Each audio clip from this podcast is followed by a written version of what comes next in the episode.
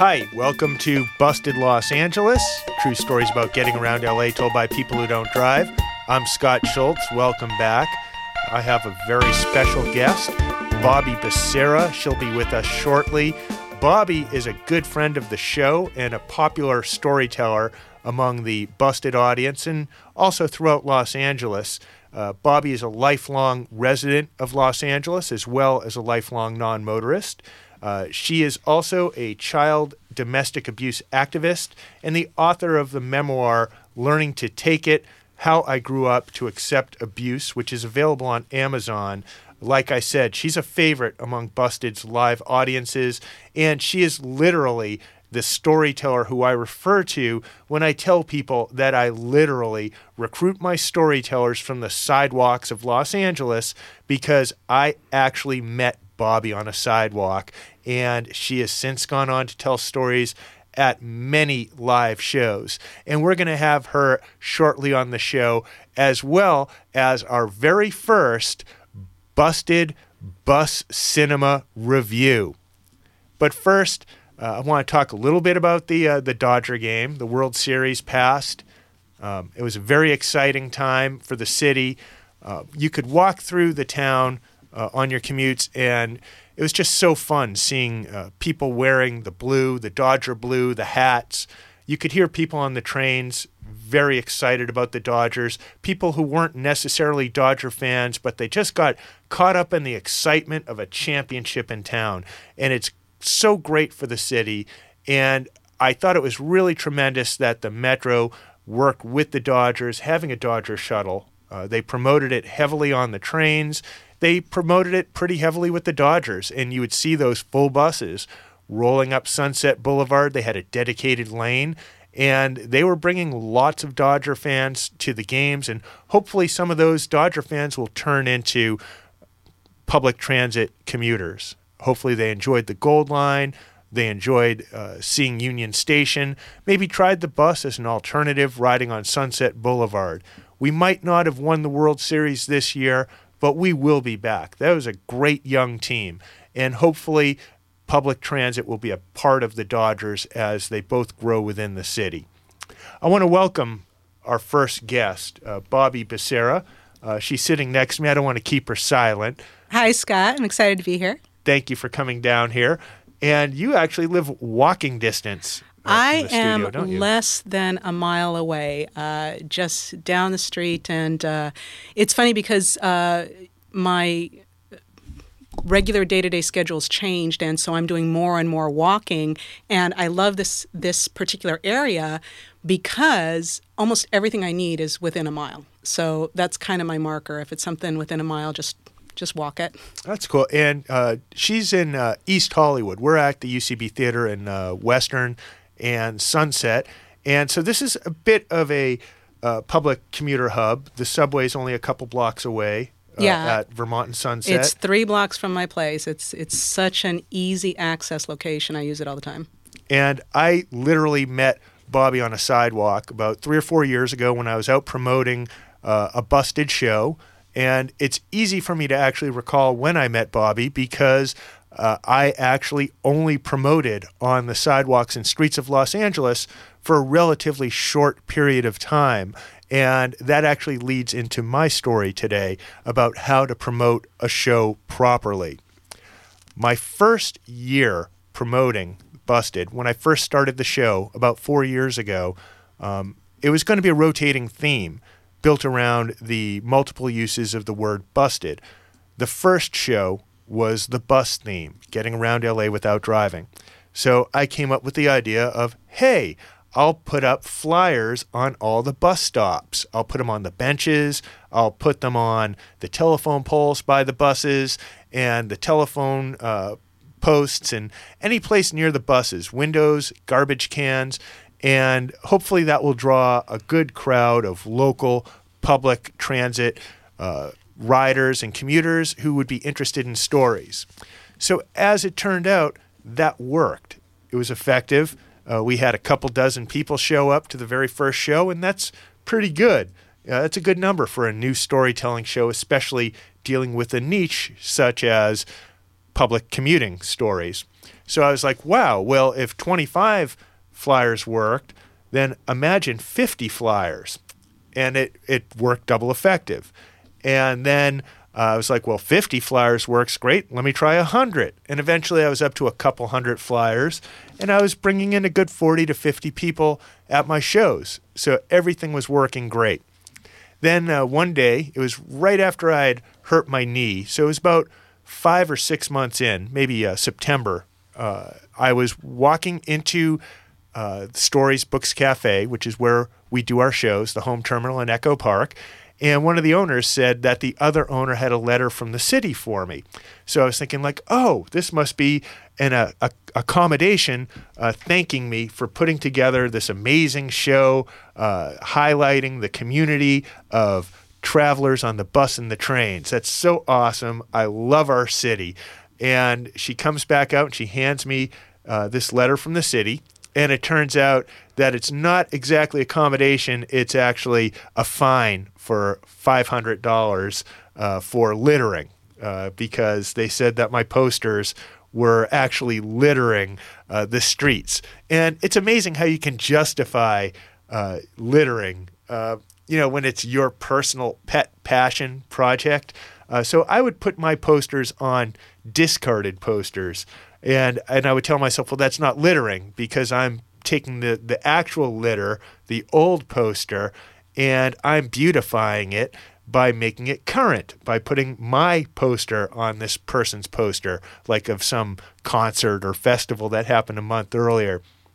Well, the city didn't see it that way, and I got fined five hundred and fifty dollars that I didn't have. And I was thinking, like, man, I might have to cancel this show. Uh, but I decided, well, I'm going to fight it. I'm going to fight this ticket uh, because you know there's got to be a clause, something. It's not cool. You know, five hundred and fifty dollars for what probably took about ten seconds because I was actually fined for three posters, and I was like, I'm going to fight this. But the owner of the bookstore, uh, who was actually the talent buyer for uh, Spaceland Productions, she told me, Scott we've had tons of bands get these tickets before, these fines for the posters. No one has ever won. Just pay the ticket and get it over with, move on. But I didn't have the money. So I was going to postpone this as long as possible and try to come up with a way to win. So finally, after about seven months or so, my date uh, in front of the inspector, my appeal, uh, came up on the calendar. And I showed up and first I tried to say, like, it's not fair. Uh, you know, it only took two seconds to take the posters down. And that comes out to about $1.7 million per hour. And that is unreasonable. And the inspector was totally not having that. That, that actually kind of offended the inspector. And then I tried to just say, it's not cool. Like, I wanted it to be like something like, uh, where uh, maybe he would see this, you know, come on, uh, $500? I'm doing a community service. I'm not being paid for this. Uh, but he didn't see that either. And finally, he's like, Can I talk now? And I'm like, Yes, fine. And I knew I was going to lose and I was going to have to pay this $550 that I didn't have, but I worked something out. And he explained the reason that they fine for this littering because it takes a long time to find out who is responsible uh, for the littering, and they actually find the venues. They don't find the artists, uh, which is not fair to the venues, but it's too hard to find the artists. And I wasn't going to leave my venue on the on the lurch, and I was ready to accept my fate. And uh, then he took a look at the poster, uh, the inspector, and he asked what the show was about. And I explained, well, it's true stories about getting around LA told by people who don't drive. And it's about the community of bus, rider, bus riders and how we all get along and, you know, how we all look out for each other. And we're a community within a community. And it just happened that uh, this inspector's father had been a uh, operator for the RTD for 30 years when he was growing up. He was a bus driver. And so uh, this inspector grew up on the bus and he turned to me and he said, You know what? It's true. They are a community. I grew up on the bus and he started telling me stories that his father would tell him. And we ended up spending like the next 20 minutes of this appeal just swapping bus stories, and he's on my email list for the show, although he's never come to a show. Uh, and then he said to me, "Listen, if I let you go with a warning, you know, will will you promise never to hang up posters again? Because if I do find any of your posters in here again, I will uh, I will prosecute to the fullest extent of the law. And I said, absolutely. In fact, give me the rules. I'll give them to the club. I'll make sure that it's up there and that everybody knows the rules so that there's no reason for people to have posters up there on the streets in the future. Um, and he gave me the list and I passed that on to them. And he actually uh, waived the ticket. I won the appeal. I'm the only person to win this appeal, uh, like in the history of Echo Park.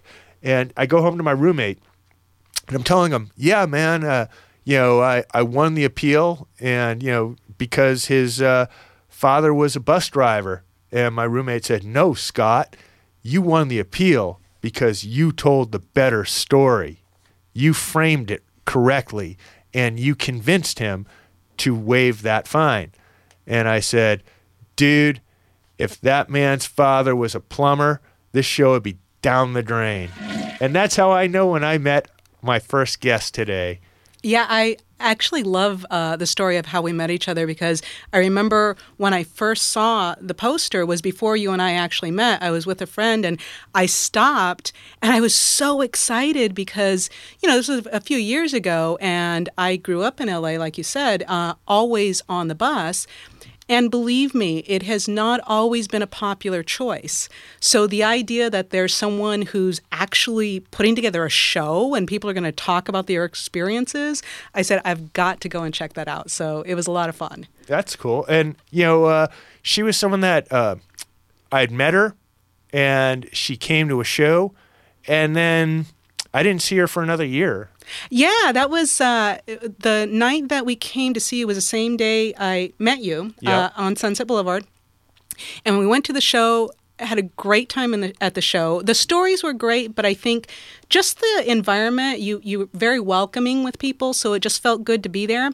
And I said, "Okay, I've got to go. I don't have anything that I can say today and sound halfway intelligent. So next time."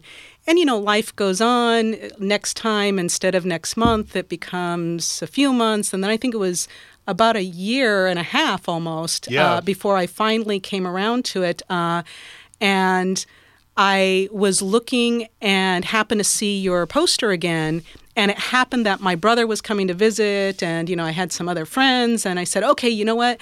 Now's the time to submit a couple of stories and see if I can go and, and share something. Now, uh, one thing I got to add, because you mentioned the posters, by that time I was only putting them legally in the windows of the bookstores and restaurants that allowed me you know, I saw it on on the bulletin board in the bookstore. Yes, you're right. because I follow the guidelines now. I'm not getting another fine, and I'm not going to make that inspector look bad. Yes, exactly. so uh, the first uh, show I did with you was at the library. Yes, you had sent me two stories, asked me if I would consider them, uh, asked me if I remembered you, which I did, mm-hmm. because uh, I remembered uh, there was only a five month window where I was actually hanging up posters, so that made it a little bit easier easier. Right. And I remembered meeting you on the bridge because that was kind of a unique place. The the bridge on Echo Park on Sunset Boulevard that goes over Glendale uh, Boulevard. It's a common approach on the main strip of Echo Park where we do our show. Right, and, and I had the dogs and so forth. So yes, a couple of reminders. But yeah, I remember uh, sending you a couple of stories and thinking, you know, I, I know I have a lot of uh, very specific experiences, but you know, I'm not a comedian, and you're very charming, and a lot of the storytellers you have are very, very funny. Uh, and I wasn't quite sure if I was going to fit, but I said, okay, you know what? Uh, these are real experiences and good stories, so let me just take a chance. Yeah, and you know, I, I thought they were both amazing right off the page. I was like, boy, these are fantastic stories. They are very real. They're not funny. They're very serious. And if she's able to deliver them audibly the way she's able to put them on paper, she could be a fantastic storyteller. And lo and behold, uh, she was great right off the bat. I was booking you regular, and even though I can't book you at the comedy shows, you know, because right. we have special events at Comedy Central stage and places like that, uh, for an event like LA Commotion, which is coming up in November, I definitely wanted you to be a part of that because that realism is such an important part of what Busted is. Oh yeah, I was really excited about it, and I think that you know that's one of the things is so many people just in my life have so many questions about you know what's it like to be out there. Uh, it, it's nice that it's getting a little bit more. Um, popular, a little bit more acceptable because for so many years, especially in my professional environments, it's sort of like the odd topic of, oh, how am I going to ask this person, you know, how does she do it? Yeah. And now it's just a little bit more common because I, I think because people are talking just more regularly that this is just a part of life like anything else. Now, you grew up in Los Angeles. Um, yes. So you've been around, you know, pre uh, subway as oh, well. Yeah. So tell me, what was it like when uh, when the subway was starting to come out and you'd see like just this construction and this vague idea of going underground in Los Angeles? Yeah, you know what? I, I think it was um, a bigger deal for people who weren't regularly taking transit. Um, I was used to walking around. If there's some kind of construction or obstacle, you know, you just walk around it. You figure out where the next stop is. I liked the idea of having uh, some kind of access that would really avoid the traffic. Now, that was exciting. Sure. I, I knew it was going to take a long time. I was actually working on Ver, uh, Vermont and Wilshire at the time, and I was at a private post secondary school, and my boss had come and he was going to some of the city planning meetings, and he was talking about everything they're going to do at that corner, and I thought, okay, that's great, but that's still probably ten years out. So, and it was, it was several years out, but it was.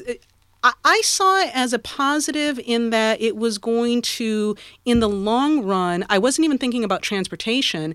I was thinking about this the social impact. Sure. It's actually going to help people uh, use a little more, which means people are going to be out and about a little bit more and not so afraid of each other. And I think that that's one of the benefits you get whenever you're out on public transit is you're around people maybe you wouldn't always see, and suddenly the fear factor is not quite so stifling. And you actually covered a lot of ground uh, for your daily commute for work. Like when, Oh, when I met you, I believe you were living around Echo Park area, and you were traveling down towards Hawthorne. Oh, I, I've been kind of all over the place. Um, w- whenever you and I met, I was actually not far from where I am here. I was uh, a, a little closer to Silver Lake, but uh, I was commuting to the LAX area, and I did that for years Wow. and years.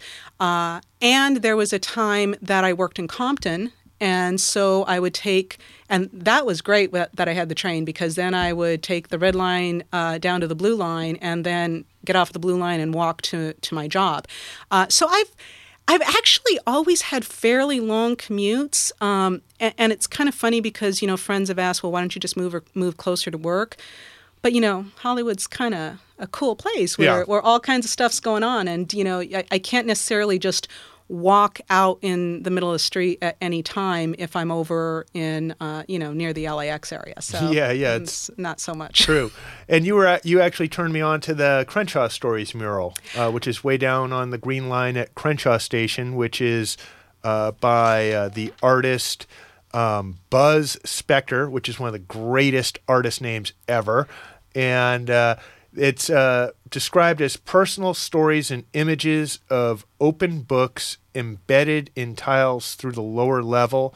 And then on the upper level, the benches uh, continue that book motif, and uh, they they cover the 72 most common languages used in Los Angeles, and that's so cool down there. It is very cool, and it's so funny because um, whenever I would tell people that you know I take the the Western bus all the way over, and then I'd get on the Green Line, it's sort of like, oh my goodness, how long it is.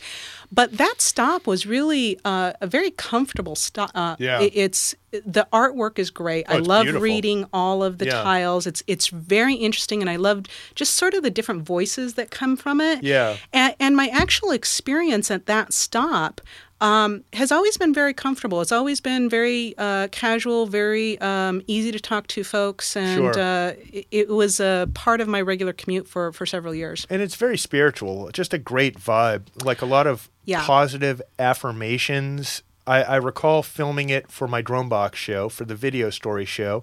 And as I was filming it, a woman walks behind me, this elderly woman. She asked me what I was filming. And I kind of pointed out the tile and the way the bench structures and the railings kind of have this interesting symmetrical look.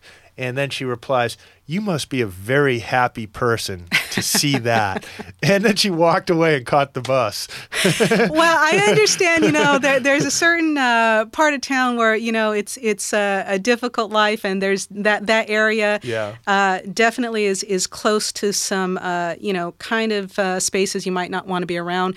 But that spot, that stop, it's, it's very cool. I love the tiles. Yeah. And there are a lot of really interesting things if you really take the time to just stand there and read. And they actually talk about some of the gang elements within the mm-hmm. tiles. They talk about uh, desire to be someplace without you know shootings they talk about japanese and filipino immigrants when they first came to the country yeah it's it's really interesting because um, just in my experience living in la for so long you know growing up in some of the um, you know rougher areas uh, in a way, some people might think that I'd be a little bit more nervous being out, but to be honest, uh, it's sort of, you know, like she was pointing out to you, part of it is your perspective. You know, as I'm out and looking at things, there, there are lots of situations that are questionable and kind of dangerous, but at the same time, there are always other people who are looking out, you know. So yeah. maybe there's one or two who seem to be threatening, but there might be five or six that are watching out for you. So there there is a balance to it. Exactly. And that that actually makes me want to ask you to tell your story because I always think of you as one of the social consciences of of Busted. Uh, do you have a story for us today that you could share, Bobby? Well, you know what? I, I was thinking about this, and um, it, it's actually similar to the first story I shared. Okay. Um, but uh, um, a couple of weeks ago, a mutual friend of ours, uh, Adrian Hoff, uh, oh, posed Adrian. a question on Facebook, and it was really uh, to anyone, but specifically women. Uh, there, there are a lot of times whenever women are, are out and they're approached in sort of a harassing way. And the question was, um, do you want someone to intervene or, or how do you handle it? And I, I love that she asked the question because I just think we need more dialogue on it. We, we just don't talk about how to handle things well enough. But there's not a clear cut answer to me. You know, it really just depends on the situation. And uh, the story I want to tell you today, it happened on the red line, and it's happened several times, but this is this is one particular time. Happened just uh, about just a week and a half ago, and I was going downtown, and it was somewhere between um, Alvarado and, and 7th Street. But there was this young Asian lady, I'd say early 20s, and obviously English was not her first language. Uh, but there was this guy talking to her. And again, so many things are just nonverbal. It's not like she he was he was attacking her, but he was sort of leaning in on her, and she was clearly not wanting to have any dialogue. And so when I saw this, I did read it as she's uncomfortable and he's clearly crossing a boundary, but he obviously is not going to have any kind of real um, censor for respect, or he wouldn't be doing this. So I, I don't want to butt in and create more of a problem because I don't know how he's going to react. But what I did, she was sitting in one of the side, um, the single side seats, and so I just went over to her and acted like I needed to see the poster behind her. You know, there's often informational posters behind those seats, and I just said, "Oh, excuse me, can I take a look at that?" And it gave her an excuse to change her energy from paying attention to him to paying attention to me. Mm-hmm. And she got to stand up. And then I'm now talking to her saying, Oh, I'm so sorry. You know, I'm just getting off uh, in a couple of stops and I want to make sure I'm not missing my space. And I think that so many times it just depends on the situation. I've had that kind of situation a lot. And I've found that a lot of times when you don't know how to handle something or you're not quite sure how a personality is going to react, the best thing you can do is shift the energy because then you're not really competing yeah. with the person. You're simply offering a way out. And I so that's what I did and I think this young lady really appreciated it because when she got up to let me see the poster, she didn't sit down again. She yeah. stayed standing and moved over.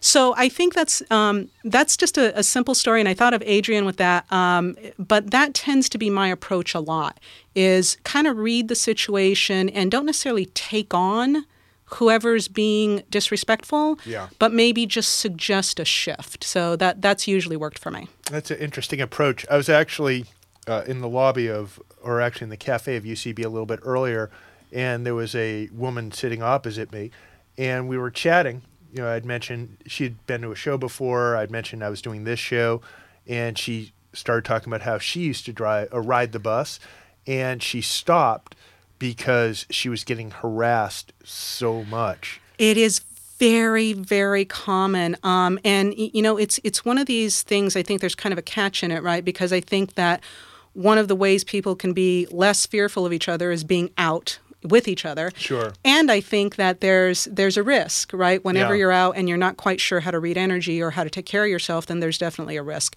Uh, but it, it's it's one of these things that.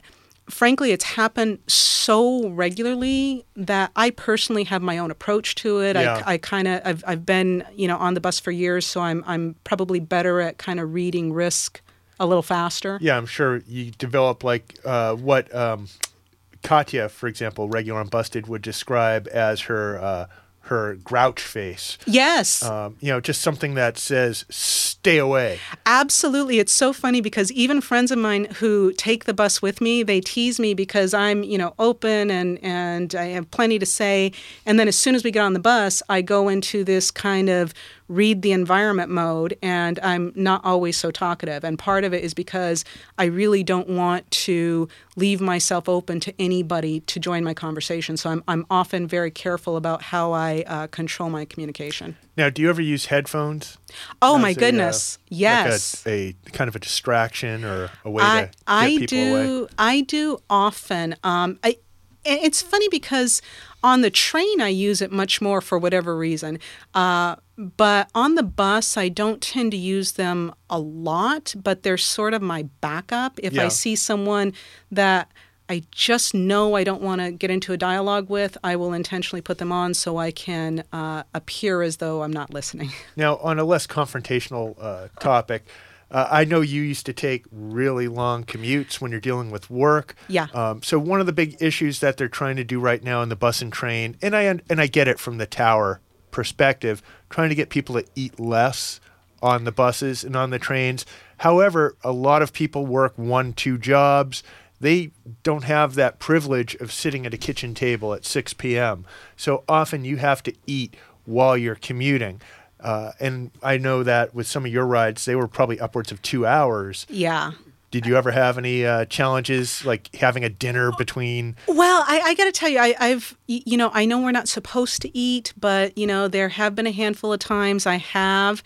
Um, and usually I, I know the kind of food to choose. It's usually just a quick sandwich. Sure. You know, something that I I can handle very easily. and Containable. just containable, you know, no, no soups or anything like Yeah, that. no mangoes? No, no man.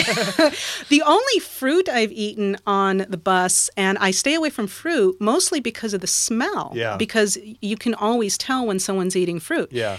Well, one the day. juice. And, well, yeah, and the juice. Well, one day I was really hungry and I broke my rule of, you know, no fruit. And I just, you know, as quietly as I could, started peeling this orange. I'm thinking, God, this orange smells really good. Yeah. I hope the driver doesn't smell it. And of course, I was almost all the way to the back. I was Uh-huh. past the back door. But of course, the driver did smell it Yeah. and say, Someone's got some oranges here? And I said, I'm so sorry. this is a long ride. I didn't eat. Yeah. And I offered to share. And he's like, No, no, no. I just want to let you know that those smell really good. I'm He's like, like, Yeah. thank you for covering the smell of poop. it did smell much Yeah. better after I, I started cutting open the oranges. Oh, my train ride today smelled so bad. I only took two stops. Oh, And- wow. And they were brutal stops. I almost I almost just took credit for the smell at the second stop when people are going to get on. I, was, I just wanted to say like, I'm sorry, I sharded, uh, just so s- someone could take credit. Well, I have to tell you, there there there have been lots of times, you know, the smells are a, a, a real uh, problem, but there have probably been two or three times that it was bad enough that Yeah. I actually got off the bus, even though it meant I was extending my ride Yeah. another 30 minutes. That's okay. I remember one time I got on, I believe it was the 212, and I took a step on, maybe two steps on, bef- and the, the bus had already started driving, and I kind of started noticing that everybody was covering their nostrils with either their shirts like it was a turtleneck, right. or their hands, or or a cup or papers. But it took a couple steps deep into the aisle before it really registered that they were all trying to deny this odor from entering their body while they're all kind of watching me to see the moment it hits. And then it hit. And it was almost like stepping on a landmine, like in one of those Vietnam War movies where you hear the click and then you're like, oh, that guy's never going to be able to move from that spot I've ever again. definitely made that mistake where I get on the bus and I'm all excited. Oh my goodness, there's an open seat right Yeah, there. Why yeah. isn't anyone sitting there? And I race to it. I'm like, oh, that's why. Yeah, it's Yeah. tough. You always got to look down at that that suspicious open spot. It's like Right. like they say, if that seat is too good to be true, It probably is. That's right. Uh, what I want to do now, real quick, I want to take advantage of uh, a little bit of time that we have left. We are going to do our very first bus cinema review. I want to talk about a movie. Uh, this came out in the late 70s, 1978. And these bus cinema films, these are films that utilize the bus or the trains or public transit within Los Angeles and really shows it in a fine light. Uh, two films that come to mind, just straight out Hall of Famers. Obviously, Speed, the greatest movie ever Right. made and also uh, the movie Tangerine came out a couple of years ago, uh, which uh, uh, was just a great film. Took place on a bus in Hollywood, uh, directed by Sean Baker, who might be nominated for an I haven't award seen this that year. one. I'll, that's definitely one to check out. It's on Netflix. Okay. Tangerine. I'll talk about that on a future show. But today I wanted to talk about a movie that came out in the late 70s called The Late Show took place in Los Angeles, produced by Robert Altman, directed by Robert Benton, who went on to win Academy Awards for Best Director and Best Screenplay for Kramer versus Kramer uh, two years later.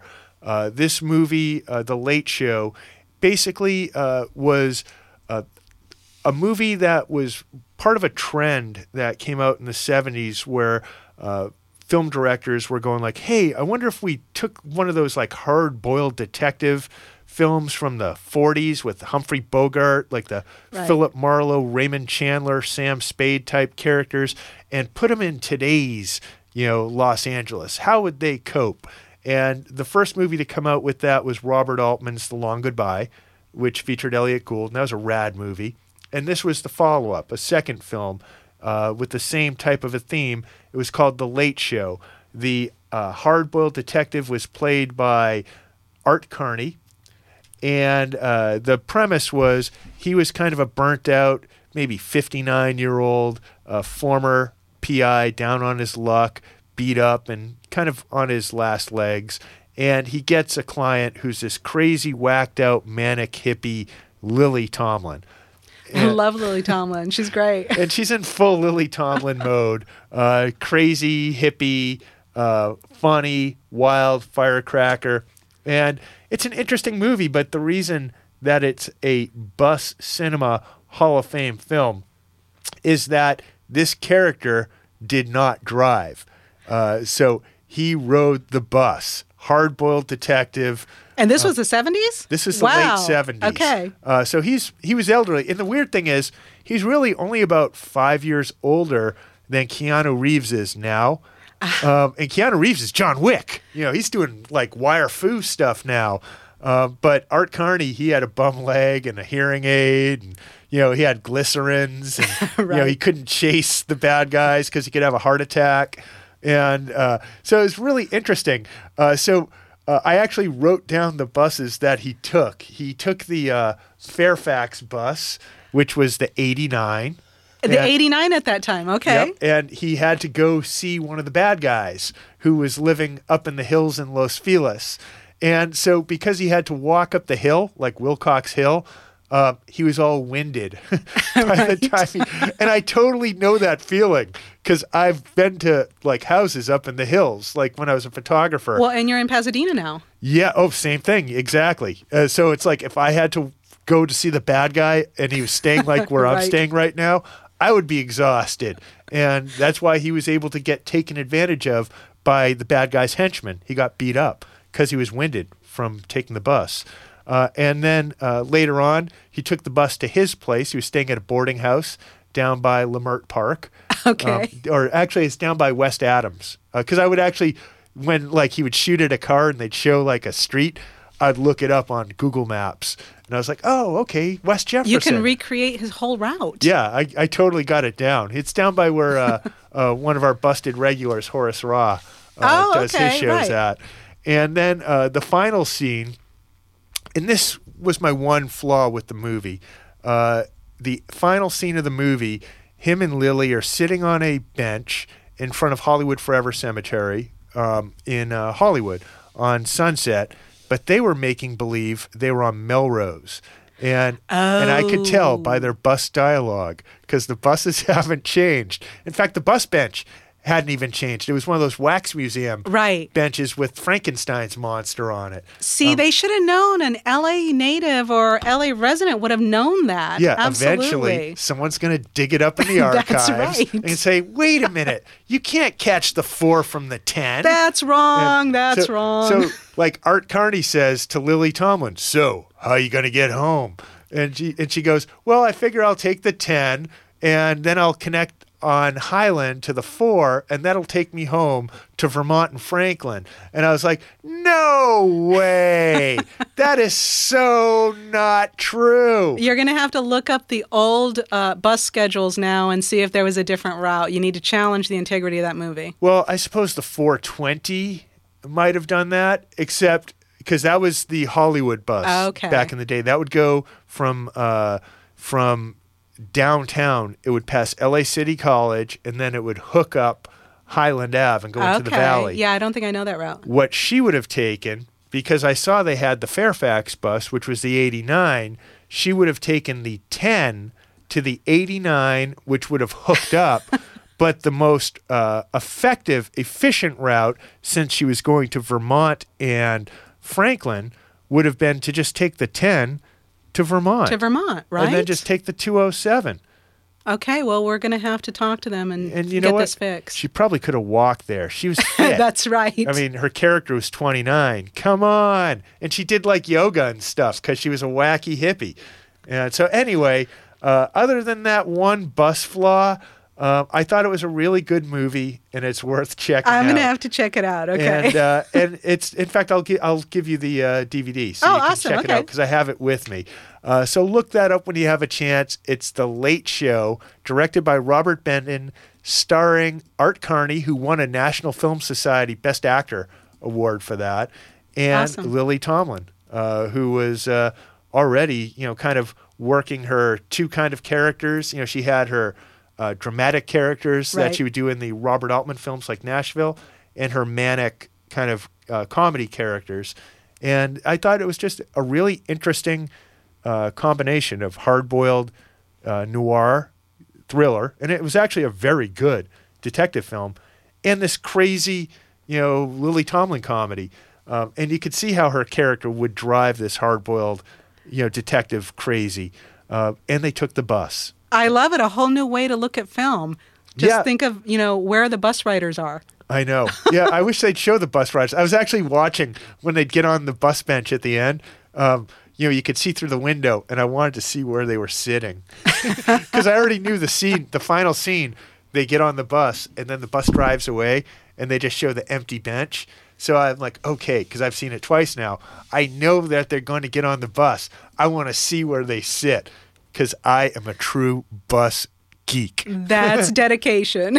Um, anyway, I want to thank you, Bobby, for uh, being my guest today on the show. And where can they uh, find out about your book, by the way? Uh, yeah, thank you. Uh, you can go to my website, uh, which is bobbybacera.com, and you can see an overview of the book, and uh, you can link to my Facebook page and uh, Twitter page and everything from there. If you would like to appear on a future Busted Los Angeles show and tell your story, or you'd like to refer a friend, or you would like to refer a place in Los Angeles where you would like us to bring our live show, you can write me, Scott Schultz, at bustedlosangeles at gmail.com. Subscribe to us on iTunes, tune in on SoundCloud, I'm your host and producer, Scott Schultz. I'd like to thank our executive producer, Emily Sachs. Theme music provided by Veterans of Future Wars. Recording and engineering provided by Cody Ziegler. Audio editing and additional music from Taylor Frost. Thank you again. Please respect the crosswalks.